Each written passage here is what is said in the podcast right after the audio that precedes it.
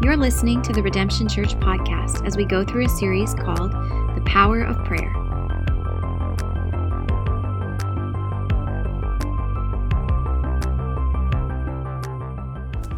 Uh, man, welcome. If you're watching the video online, my name is Pastor Daniel Williams, or if I haven't met you in the room, uh, it's so exciting to be able to be back as there's been holidays and those type of things and travel and illness and all this different stuff. There's ebb and flows and ups and downs, but we're here. We're worshiping Jesus and excited to be with you. If you have a Bible, uh, turn to Nehemiah chapter 1. Uh, it's an Old Testament book of the Bible. We have Bibles available in the back on the smartphone. If you're looking, it's right after Kings or Chronicles. If you hit the Psalms, that's a big book of the Bible. Go a little bit to the left, a little bit before Job. Right there is Nehemiah chapter 1 is, one is where we're going to find ourselves tonight. In the series we're calling The Power of Prayer. Uh, we're in this season of fasting and praying together, and I really hope that you're engaging in this fast with us. Fasting, it serves many purposes, and one of which that it reminds our minds, our spirits, and bodies who and what we worship. We don't worship our desires or our feelings or uh, even are controlled by our body, but we worship God Himself. And so we set aside even food to say we're going to seek God and know Him. And my prayer for you is that as you do that, you'll actually experience God in a real way. It's an amazing thing to be able to fast to seek God. And I love that we get to do this together, right? Like, what are you fasting? What are you doing? And what's your strategy? And how's God speaking to you? And we get to do this in community. And uh, it really makes a difference walking in community. Pastor Robin did a great job of uh, teaching us the power of prayer in a message called The Victory of Prayer. When you typically think about the power of prayer and the victory of prayer, you're thinking about asking or making a petition, asking God to do something, and He does it. Have you ever found that to be true? You actually talk to God and He answers your prayer. It's amazing.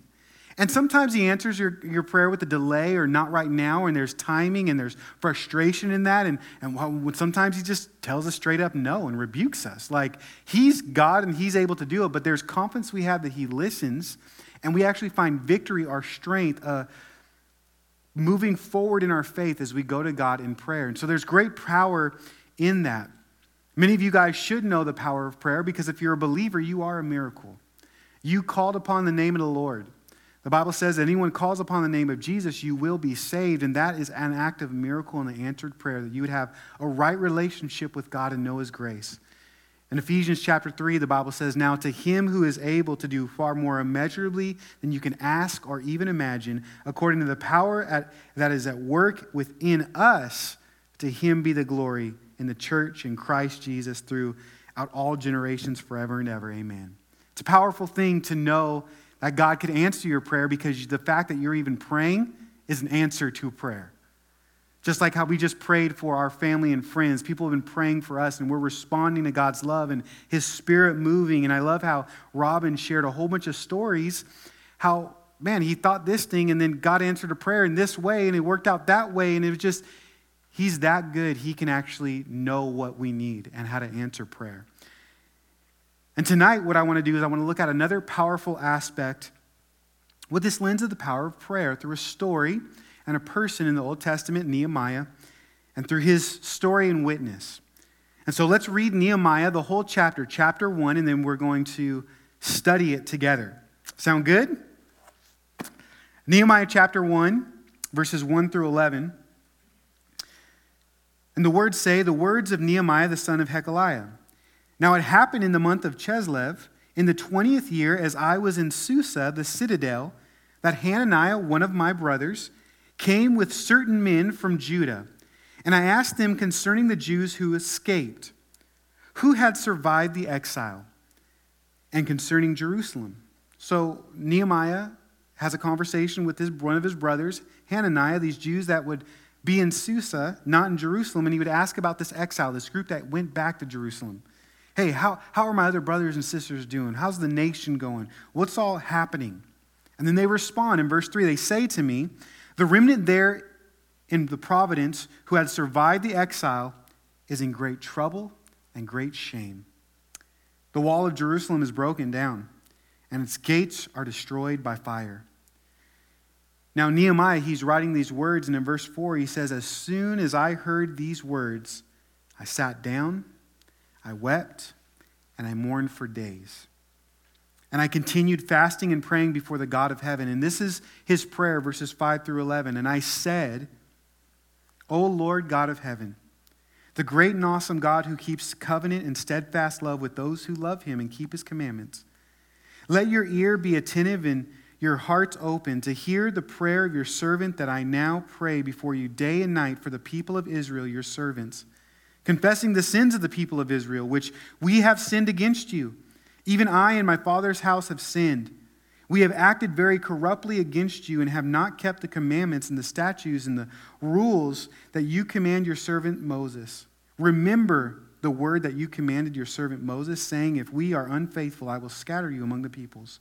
But but if you return to me and keep my commandments, do them, though your outcasts are in the utmost parts of heaven, from there I will gather them and bring them in the place that I have chosen to make my name dwell there. They are your servants and your people, whom you have redeemed by your great power and your strong hand. O Lord, let your ear be attentive to the prayer of your servant, to the prayer of your servants to delight to fear in your name, and give success to your servant today, and grant him mercy in the sight of this man. Now I was the cupbearer to the king. We've prayed a lot. But let's just sit here for 20 seconds in God's presence and allow Him to prepare our hearts. And Lord, we recognize you're here and thank you for your presence. Speak, God. Amen. Well, recently I was on social media. I know, it's crazy. Guys, many of you guys know since uh, the sabbatical this summer, I haven't been on social media, been off the grid more to learn about being present with others, especially my family, and not be on my phone so much. Uh, but, you know, my family has been sick. We've been quarantined, it seems like forever, with one family getting it and then being healed, and then, oh, now another family member, and oh, now another family member. So, you know, even us, we haven't been on a Sunday service for two weeks. It's been awful. I like you guys. I want to be with you. And a lot of people have struggled with that. And so you find yourself having a lot more time being lonely. Not to mention the fact that we started this fast. And my role as the pastor in this fast and this team is to work the back end of the United 21 Day Fast. So, building the website, getting the prayer text, the videos, uh, the social media posts, even the prayers, all online are something that I have to do and I'm responsible for in this communication of pastors. And so, all that to say, I find myself checking social media a lot more because I'm making sure is this post correct? Did that post, did this church get this done? And responding and all that different stuff. And don't worry, it was like riding a back, bike. You know what I'm saying? It was just like all of a sudden it's like social media, what's my login to? I just scrolled for 15 minutes. What did I do with my life? Where am I? Okay? And so I'm here on social media, and, and one thing I noticed when I got back into it, as far as just this season, is I was observing a lot. I was observing rather than investing in people. My nat- natural inclination is to text or call or speak or be with. And I found myself a lot looking rather than engaging and actually connecting with people. I didn't have true intimacy or relationship with. I, I, I felt like I, I saw some things even about you guys that was going on, but I didn't talk to you about it. It was this weird feeling, especially because I realized this when a pastor out of the blue called me. He's like, hey, I just thought about you. I just wanted to give you a call. I'm driving on my way somewhere. I got a few minutes. I just want to see how you're doing. What's going on? And it was amazing. It was encouraging. We just had this connection, this interaction real quick, five, ten minutes, done. And it was like, I even told her, man, that was so amazing and special that he would just call me and, and do that. The next day, another pastor, remember, he used to come to our church, this very wise, old, gentle pastor man. He lives in our communities, and he's like, I just want to take you out. My tree. Where do you want to go? Let's connect. And I was like, well, he knows how to, he knows how to woo me. Free food, let's go, you know? So, you know, it's okay, we'll, we'll go and we'll connect. And then the very next day, another pastor, Sunday, texts me, hey, Dan, I'm just praying for redemption, praying for you guys in your space and Sunday morning. And he's a pastor up in Gulf Breeze, and just, just a simple text. And we text back and forth almost every Sunday. He's, he's the early riser. So even though I have Sunday night church, he's still texting me like it's six in the morning. Yo, what's up, bro? And I'm like, dude, come on. But it's all good. It's okay. We text back and forth. There's this connection. And I thought to myself, in this experience, in this season of prayer and fasting, even, that relationships and community, they're so important, not just to have, but to engage with, to interact with, or you may say to invest in one another. You see, many people on social media are observing, but they're really, they really want engagement. They want intimacy. They want community. And there's a Proverbs, as I'm reading Proverbs to start the year, that sort of highlights this fact. Proverbs 17 17 says, A friend loves at all times, and a brother is born in adversity. I think as human beings, as people, we want friends. We want people to express love and intimacy and investment and connection. And as human beings, we're built for relationship. When we have a loving community around us, we actually thrive. We're encouraged and we experience love in a real way. I mean, have you ever been in a big room, a full room, but yet you're lonely? I think that we all have. I think we've all experienced being around people or having even good friends, but there's a discouragement of no interaction, no engagement, or true intimacy and connection. And oftentimes, the Bible says the reality is those type of friends come through adversity, trials, pressure points, or you may even say shared experiences. You know, oftentimes God uses an, trial or adversity in our lives to form, forge friendships and form them together, a shared experience. Some of my closest friends are other pastor friends. And it's just because we're pastoring together. You may have the same experience in, in your work. The people that you actually spend the most time with, you engage with, right? You clock in, you clock out, you're, you're interacting with, are the people that you find community in, you find love in, you have friendship. And you would want that community to actually grow into being friends and actually experience love. And so it's a natural thing to seek friendship, to seek camaraderie, and to find love, but God says it comes sometimes through a different experience, a different way.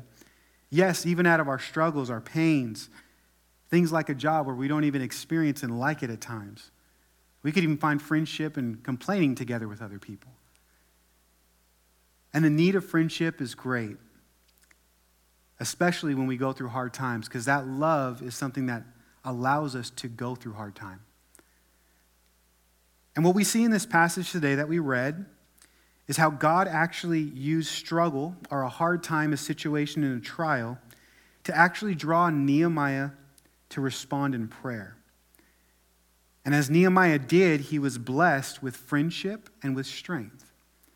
Now, let me set up the situation, the context, because usually we go through books of the Bible, you get the context, you know, but the time frame says right there in verse 1 it's the month of Chislev In the 20th year, I was in Susa, the citadel. This is the 20th year, and that meant the 20th year of the king, King Artaxerxes. The year was 444 BC, so that's 400 years before Jesus comes in history. This city, Susa, was the citadel, or the capital of this empire, Persia, which at the time would be world leaders. They just took over the Babylonian kingdom, and the Babylonian kingdom conquered the nation of Israel and Jews, and they brought them to their land. So Persia comes, they beat Babylon, and now some of those people that were exiled or slaves, they go back to the city. But not all of them, because there's another Jew that's writing this, a cupbearer, Nehemiah. And although he's a slave, he has a lot of character because the person you trust with your life as a king is your cupbearer. He drinks your wine, your food. If he dies, you don't drink it. If he's good, you're good. So you had to trust him. He would be a confidant to the king. He would be in exile. He would be, even in this weird position, an elevated service. He was living his life, you can say. It was normal. And the book of Nehemiah, it starts as an autobiography. Nehemiah just says, I'm writing this. This is what happened to me. Here's my experience. He's testifying and giving you a firsthand experience of the great work that he would do in this book of building a wall in Jerusalem. Now, I know that doesn't sound very great, building a wall. Okay, what does that mean? Well, the wall represented restoration for God's people because the people in the city weren't in good shape. They had a lot of enemies or no defense. So they had gone back to the city. They were actually even built the temple up. Ezra records that. But now they're occupying the city, but there's no defense. The walls are all destroyed because of fire and their shame. So the enemy could just boom, come in at any time and attack. It's a very stressful thing, it's very hard. And the result and why this was taking place because their own foolishness, their own sin, they disobeyed. But God loved them and wanted to restore his people. And every time his people repented and turned to him, he would call and give mercy and grace. Just how every time, man, no matter what's going on in your life and how many walls you feel are broken in your life, if you repent and turn to God, he will come and restore you and love you, and you will find mercy and forgiveness in him. And so we see that these exiles come back to Jerusalem, the city is restored, but the walls weren't, and the enemy was able to wreak havoc in their time of need. They were God's people, but they were still living in broken situations, hard times. They needed comfort and restoration. Isn't that like you and I? We can be God's people, we can know God and love Jesus, and yet don't we still have some hard times? Don't we need comfort? And this is a great leadership book that I've studied many times, and use it. But the interesting thing about this book is Nehemiah's name means comfort. Many times we need to pay attention to these little details because this book is so much more than just a building of a wall or leadership principles, but it's a great picture in how God brings comfort to his people. Nehemiah was called by God to build a wall to restore his people, but God was God sent him and called him. And this is the chapter where he gets the calling, the burden, the passion to even see the problem and start trying to help in the process. And you know what? God has also sent the person of the Holy Spirit, who's known as the great comforter, to minister to his people, to restore our lives, to build us up, to cause us to stand firm in Christ, and to actually uh, be restored from the brokenness and sin and the pain and the havoc that the enemy wants to do in our lives. The Spirit of God gives us truth so we can know truth and not be tossed to and fro, but know who God is and what way to go and have the strength to walk into it. And just as God would see in Nehemiah, He gives us as believers the Holy Spirit to walk in, to know. And so the book reminds us not just of this great leader Nehemiah, but Jesus. Because it was Jesus who was sent by the Father to come down to humanity and live a perfect life that you and I couldn't live and, and give us hope and redemption and comfort and relationship or you may say shalom or peace with God, and now we can have peace in relationship with others. And so in verse 2 and 3, Nehemiah finds out this great problem about God's people. He, spot, he speaks to his brother, Hananiah. It says in verse 2 one of the brothers came with certain men from Judah. So they, they came and they traveled. It was unsecure, it was this time of turmoil, and they asked concerning the Jews who escaped and who had survived the exiles concerning Jerusalem. And this is what Hananiah uh, said to, to Nehemiah in verse 3. The remnant there, these Jewish people, and the providence who survived the exile is in great trouble and great shame. Trouble and shame. Why? Because the wall of Jerusalem is broken down, the gates are destroyed by fire. And verse 4 tells us it wrecks him, it's devastating. As soon as I heard the words, Nehemiah says, as soon as I heard them, I sat down, I wept, and I mourned for days. Have you ever had those days? Those moments? You're minding your own business. Things are actually okay. Maybe they're not the greatest, but you're okay where we're at in life. Things weren't the greatest for Nehemiah. He still could have gotten poisoned, the cupbearer, but things were good for him. He had influence, there was comfort and security. And he has one conversation, and in one moment, it's like he hits the wall. It says he had to sit down. He wept, he mourned, he wailed. A simple conversation just wrecks you. Where you feel so discouraged, so down, so disappointed, you just want to weep and cry. These are the moments I think we say, not if, but when. We've all experienced them, and we've all experienced them because we live in a broken world. But the interesting thing is, is how we cope with them. What do we do when life gives us a curveball, disappointment. Because the Bible says that we can cope with these situations in a healthy way or an unhealthy way.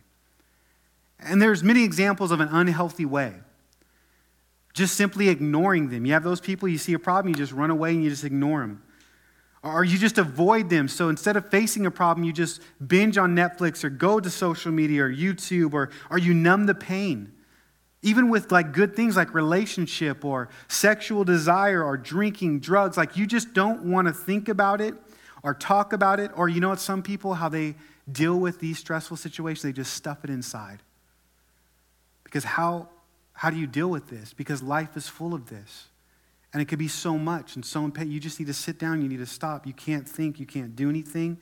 And it's just unhealthy. We don't know how to move forward. There are moments in our lives where we get overwhelmed. We have problems, and you just don't know what to do. And in these moments, we need relationship. We need love and support. We need encouragement, someone to comfort us as friends because friends bring love. And we need something powerful and more than just a situation, but something that rises above. The Bible says in Proverbs that love covers a multitude of sin. In Ecclesiastes chapter 4, verse 9 and 11, it says, Two are better than one because they have a good reward for their toil. For if they fall, one will lift up his fellow because he's not alone. But woe to him who is alone when he falls and has not another to lift him up. But again, if two lie together, they keep warm. But how can one keep warm alone? And though, uh, though a man might prevail against one who is alone, two will withstand him. A threefold cord is not quickly broken. The Bible clearly teaches that we need community, especially in times of trouble and of crisis, because we need this aspect of intimacy and love internally to get us through to move forward and live this life. Someone that could listen to us, have our back, talk to, be with, and go through times is so important, so helpful. And what we see is Nehemiah went to his closest relationship in this moment, his greatest friend. He went to God, and he went to God in prayer for strength. Now, verse 4 says, for some days. This was a season. It wasn't just a moment. The moment happened, but you guys know you have those moments that are redefining moments for the good or bad. A wedding, a, a baby, a man, a, great relationship, a raise, a job, a move, but a death, a sin, a trespass, a betrayal, brokenness. And he says, For days I mourned, fasted, and I prayed before the God of heaven.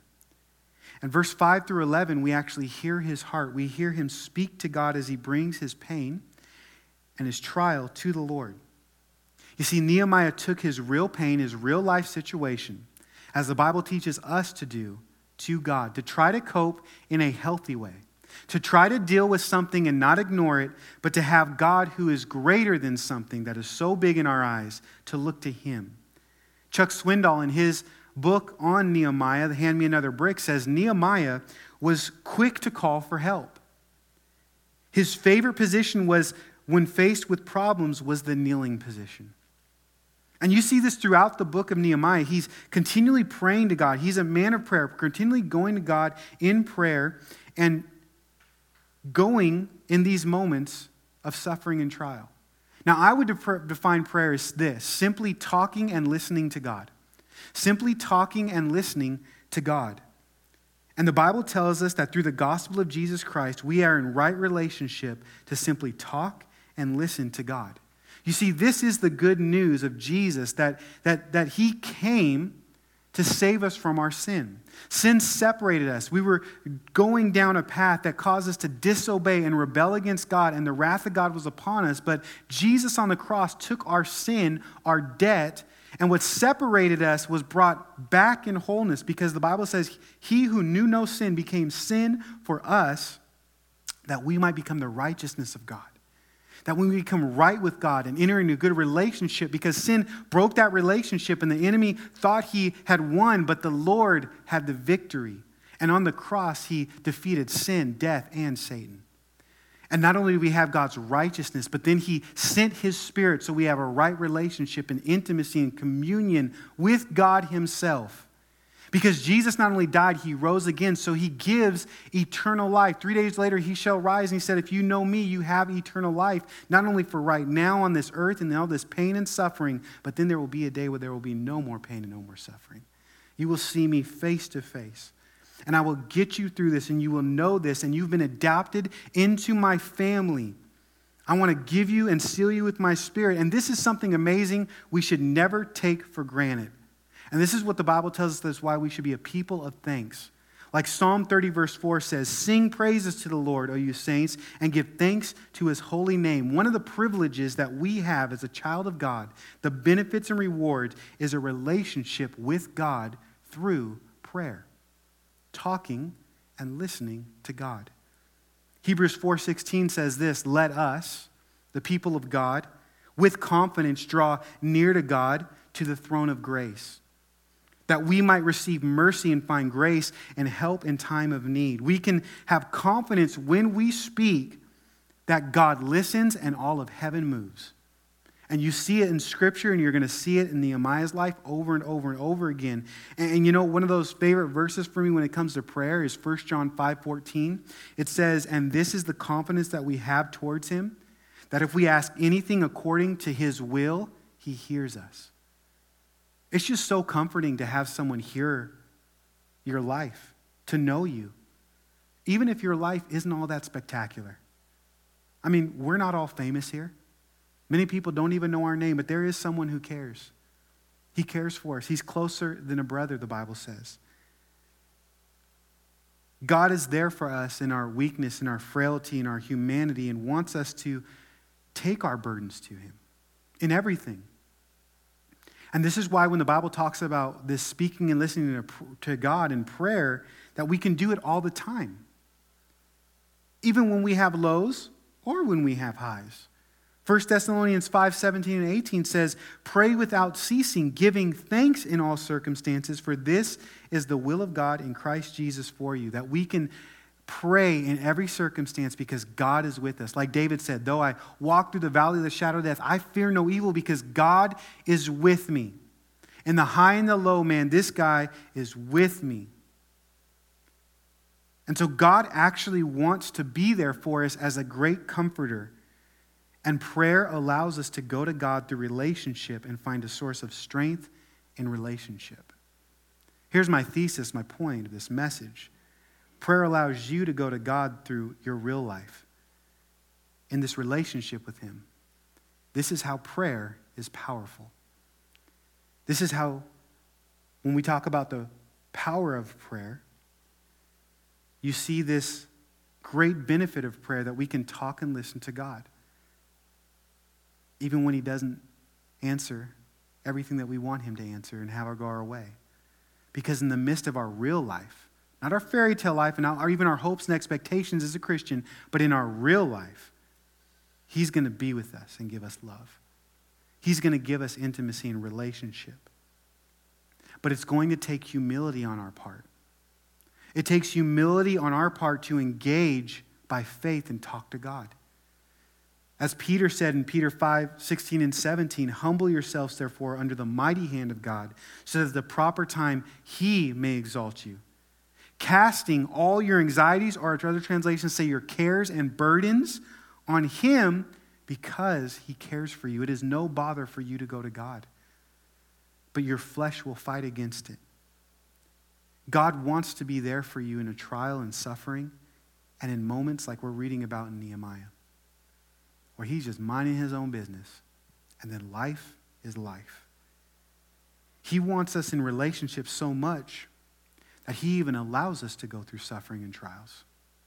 Let me say that again. God wants us so much that he actually goes through suffering and trials. Remember, Jesus went through the cross to have a relationship with you. And he tells us that we're going to have to go through our cross, pick it up, and in this life, as we suffer, He actually uses that suffering for our good to build our faith. And I mean, you guys know this. When everything's going great, you're good.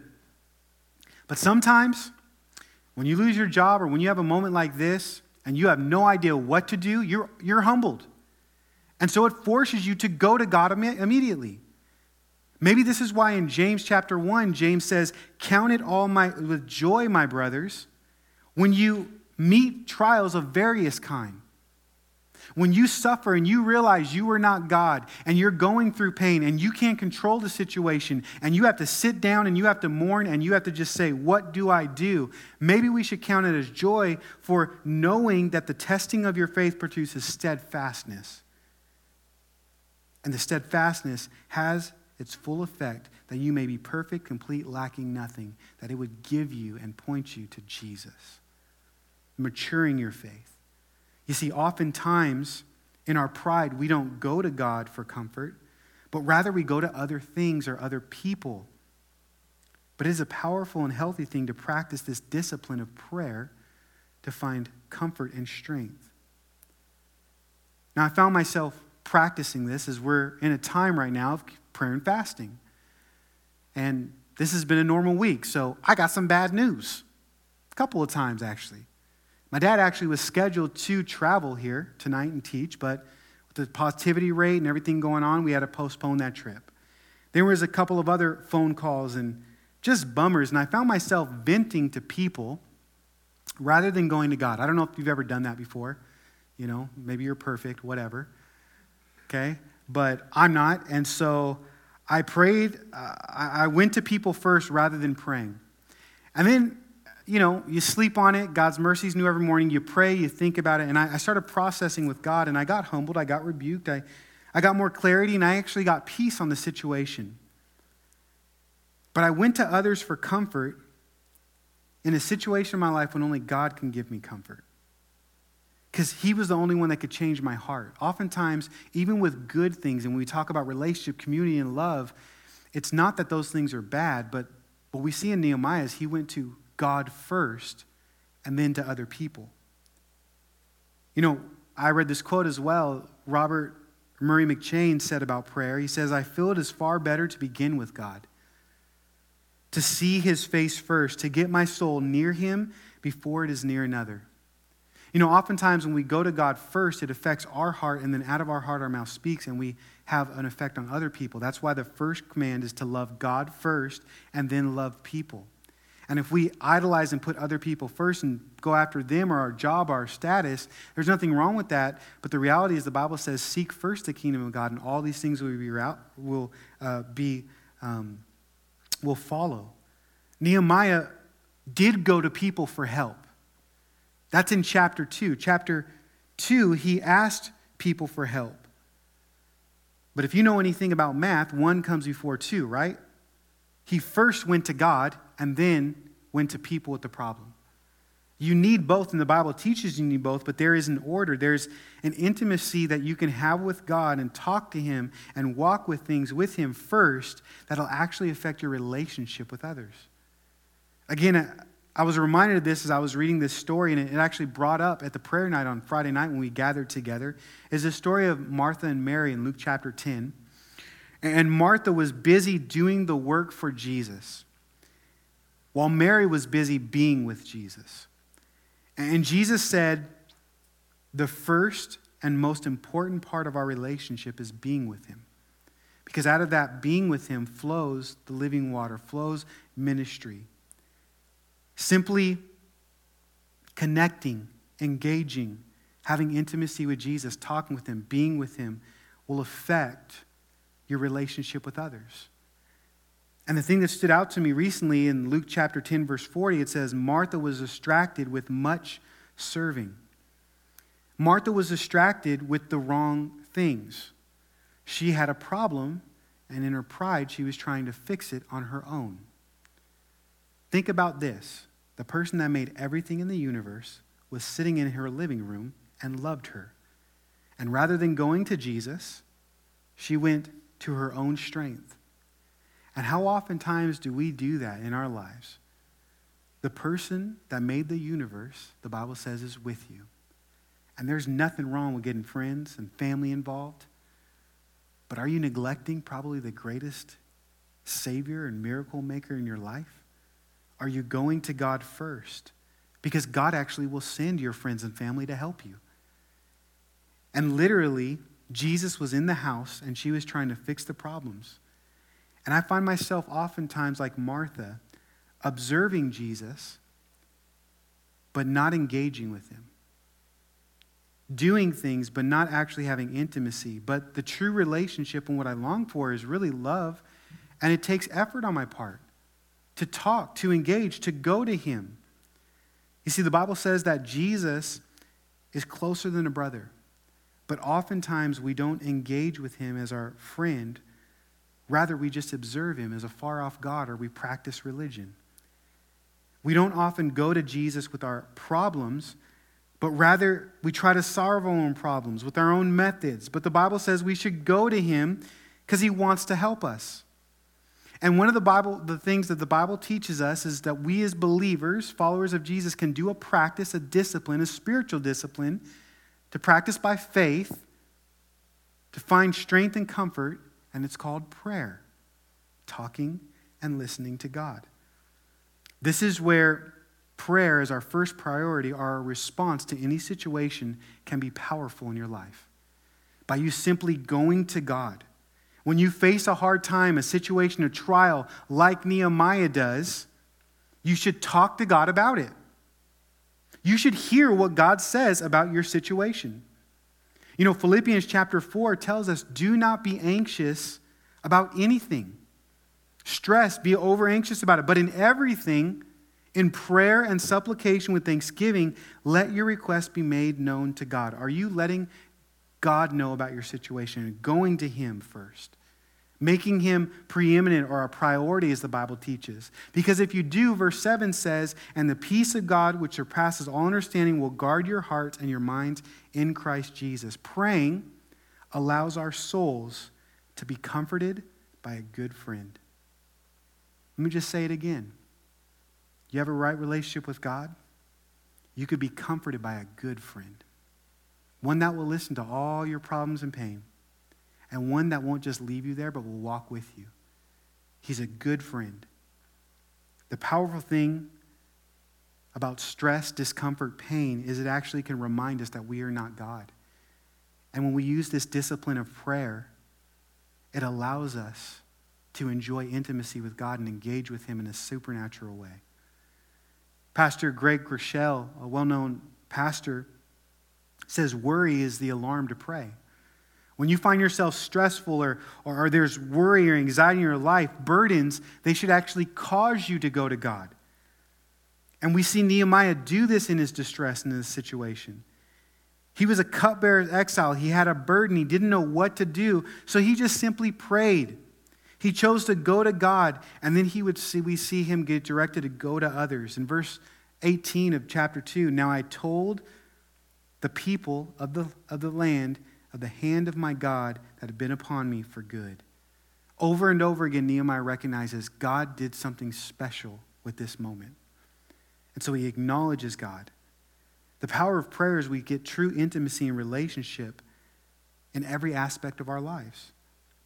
And God not only wants us observing Him, knowing about Him, but engaging with Him, connecting with Him, so we can experience love. But a good friend, oftentimes, the proverb says, is built in adversity. And that trial can cause us to go to God. E.M. Bounds said on prayer this we are constantly straining to devise new methods, new plans, new organizations to advance the gospel. The work that we want to do see people get saved, proclaim the good news, obey God. What the church needs today is not merely not more machinery or better, not new organizations or more novel methods, but men, humanity, men and women who the Holy Spirit can use. Men and women of prayer, mighty men in prayer the Holy Spirit does not flow through methods, but through men. He does not come on machinery, but on men. He does not anoint plans, He anoints men and women, people, men of prayer. And so the question is how can you prioritize prayer in your life? What does it look like for you to pray or talk and listen to God? We're talking a lot about fasting and abstaining from food so we have more time because a lot of us are busy. How are you practicing that? What does that look like? Are you praying in community? What steps will you take? And you may say, well, I don't know exactly how to pray. I know it sounds easy for you, like talking and listening to God, but what does that look like? Well, we, that's a great question. Because, you know, even Jesus' disciples who were with him for three years, they saw this pattern of Jesus fasting and praying over and over and over again, and they asked Jesus the same thing in Luke 11, and he teaches them to pray. And we have many passages of Scripture that teach us how to pray. And in verse 5 through 11, let's briefly look at it. Let's look at what Nehemiah did and the, what he focused on to get you jump started as you think about prayer in this season. The first thing that we see in verse 5 is Nehemiah looked at the character of God. This is a good thing to do because he says, O Lord God of heaven. He just recognized, God, you made everything. Ground I'm stepping on to the sky I see. The great and awesome God who keeps covenant and steadfast love with those who love him and keep his commandments. When we remember who God is, it helps our prayer life. When we see how big God is, it gives us perspective. This is why Jesus said, Hallowed be thy name, to esteem God, to lift up his character, to go uh, and pray through his word as you're reading who God is and saying, Thank you, God, you're a God of miracles, so I want you to do this miracle. You're a God that does this, and, and to bank on who God is. And before we rush into our request, just to ponder and think who we're speaking to. You're talking and listening to someone. Who are you talking and listening to? Depending on who you're speaking to, it's going to dictate how you say and what you do. In verse 6 and 7, we see that he starts confessing his sin. He says, We have acted very corruptly against you and have not kept the commandments, the statutes, and the rulers that you have commanded your servant Moses. When Nehemiah recognized how big God was, it caused him to see how little he was. He wanted to change his mind or to repent and confess his sin. It was no longer just the Jews that rebelled, but he said, Oh, snap, I, everyone's rebelled against God. But his glory is so good. He is so perfect and so much. I am not that. I need God to you to forgive me. I need to be righteous in you. I need you to cover me. You know, most relationships, I can't truly be myself. At least in the back of my mind, because if I'm truly myself, they'll see my flaws. And if they see my flaws, they may reject me and and not like me. This is why on Instagram we don't show all of our fail videos, we show all of our highlights. We want people to like us. But God knows everything about us and He likes us. He cares for us, He loves us. And so He wants us to go to Him and acknowledge that so we can find strength and weakness. So we can say, Man, I just need you. And Nehemiah sees how big and great and good God is, and he says, Lord, I can't even, I can't, I can't hide before you. I just, I'm weak, I'm in need, I'm a sinner.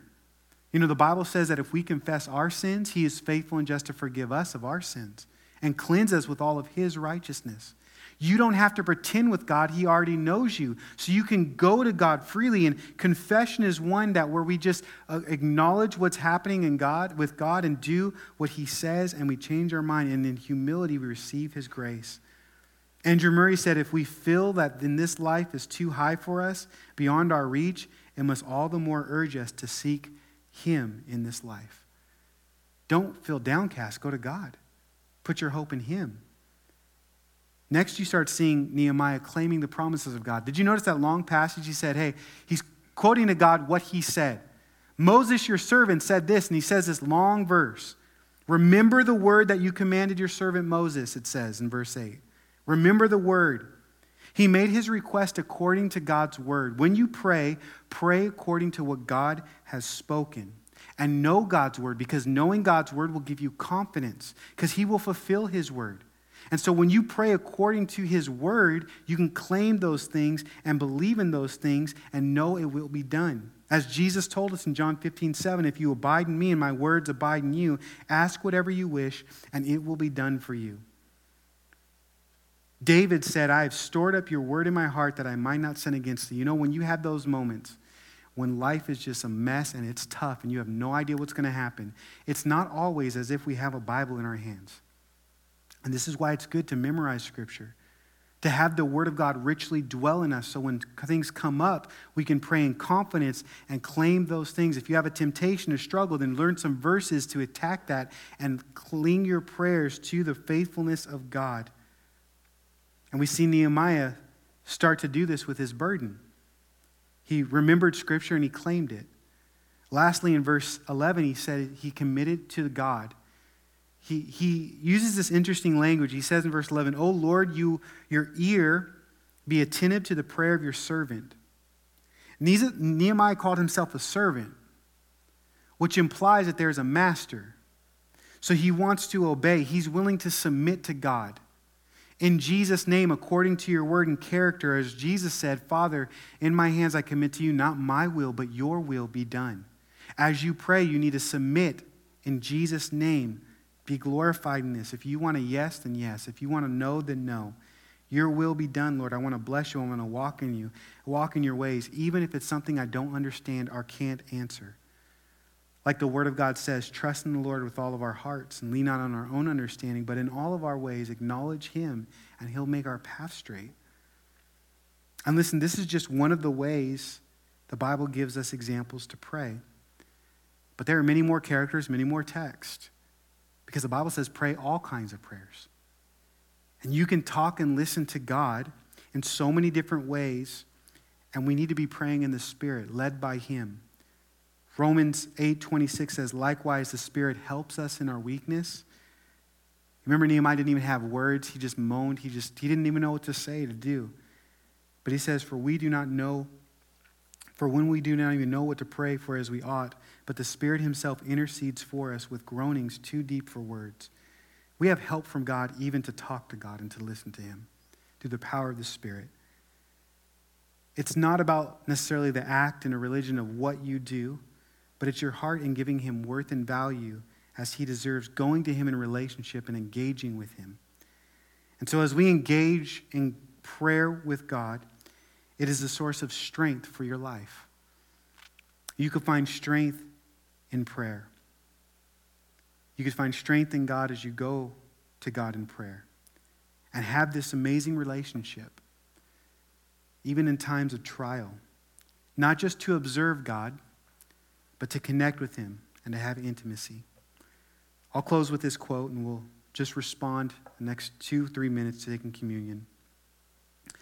David Guzik said this about prayer We should use every kind of prayer we could think of group prayer, individual prayer, silent prayer, shouting prayer, walking prayer, kneeling prayer, eloquent prayer, groaning prayer constant prayer, fervent prayer. Just pray. Let's pray and let's thank God for the work that He's done. Usually we do a song. It's just me tonight. We've had a lot of uh, extra little moments of silence and those type of things, but I do want to take communion. God says when you gather together, you remember His grace, and I want to have this attitude as we take communion to thank God. Just to thank Him. He actually died on the cross and shed His own blood for you even for people that didn't even receive his mercy and grace, that are still enemies of him and hate him and think he's a joke, he still loves humanity and loves people. But we, his people, get to respond to grace and we get to remember that that's the type of love and relationship that we have. And normally I would do a song and we would sing, but I just feel like maybe we should just continue in the sort of in God's presence of sort of silence and, um, man, have you guys stand, grab the elements, and we'll just take communion together. And so let me pray, and then uh, we'll take 30 seconds. You can grab the elements, and we'll just thank God corporately together and end our service talking and listening to God. Jesus, we thank you so much for who you are. We want to come to you and respond doing a physical thing by taking the elements of bread and juice, knowing they signify your body was beaten for us. Lord, your blood was shed for us. We can have forgiveness of our sins, a right relationship, and talk and listen to you because of what you've done. So we're grateful for that, Lord. We rejoice in this gospel. And we want to take communion, these elements, to proclaim that, Lord, you not only died, but you rose again. And you are coming back. And you are on the throne. And we are coming to your throne for grace and for mercy once again to celebrate your good news that you are king, that you are alive, that you are with us in the ups and downs. So we rejoice. We come to you. Help us, Lord, to be a people that practice this thing called prayer. That we would have ears to hear, pure hearts to speak to you, Lord. We would walk in your ways. Let us honor you, God. Even now, as we, by faith, grab the elements and take time just to thank you in our hearts. We love you, God. We thank you for being a close friend. And call upon your name once again. And it is in your name we pray, Jesus. Amen. This is Pastor Daniel Williams with Redemption Church. Thank you so much for listening to this message. You can subscribe to this podcast via iTunes, Google Play, or YouTube so you never miss a message. The mission of Redemption Church is to pursue and to proclaim Jesus, and we would love to have you partner with us. Feel free to share these messages with your family and friends. And also, if you'd like to donate to the ministry, go to redemptiondb.com. God bless you.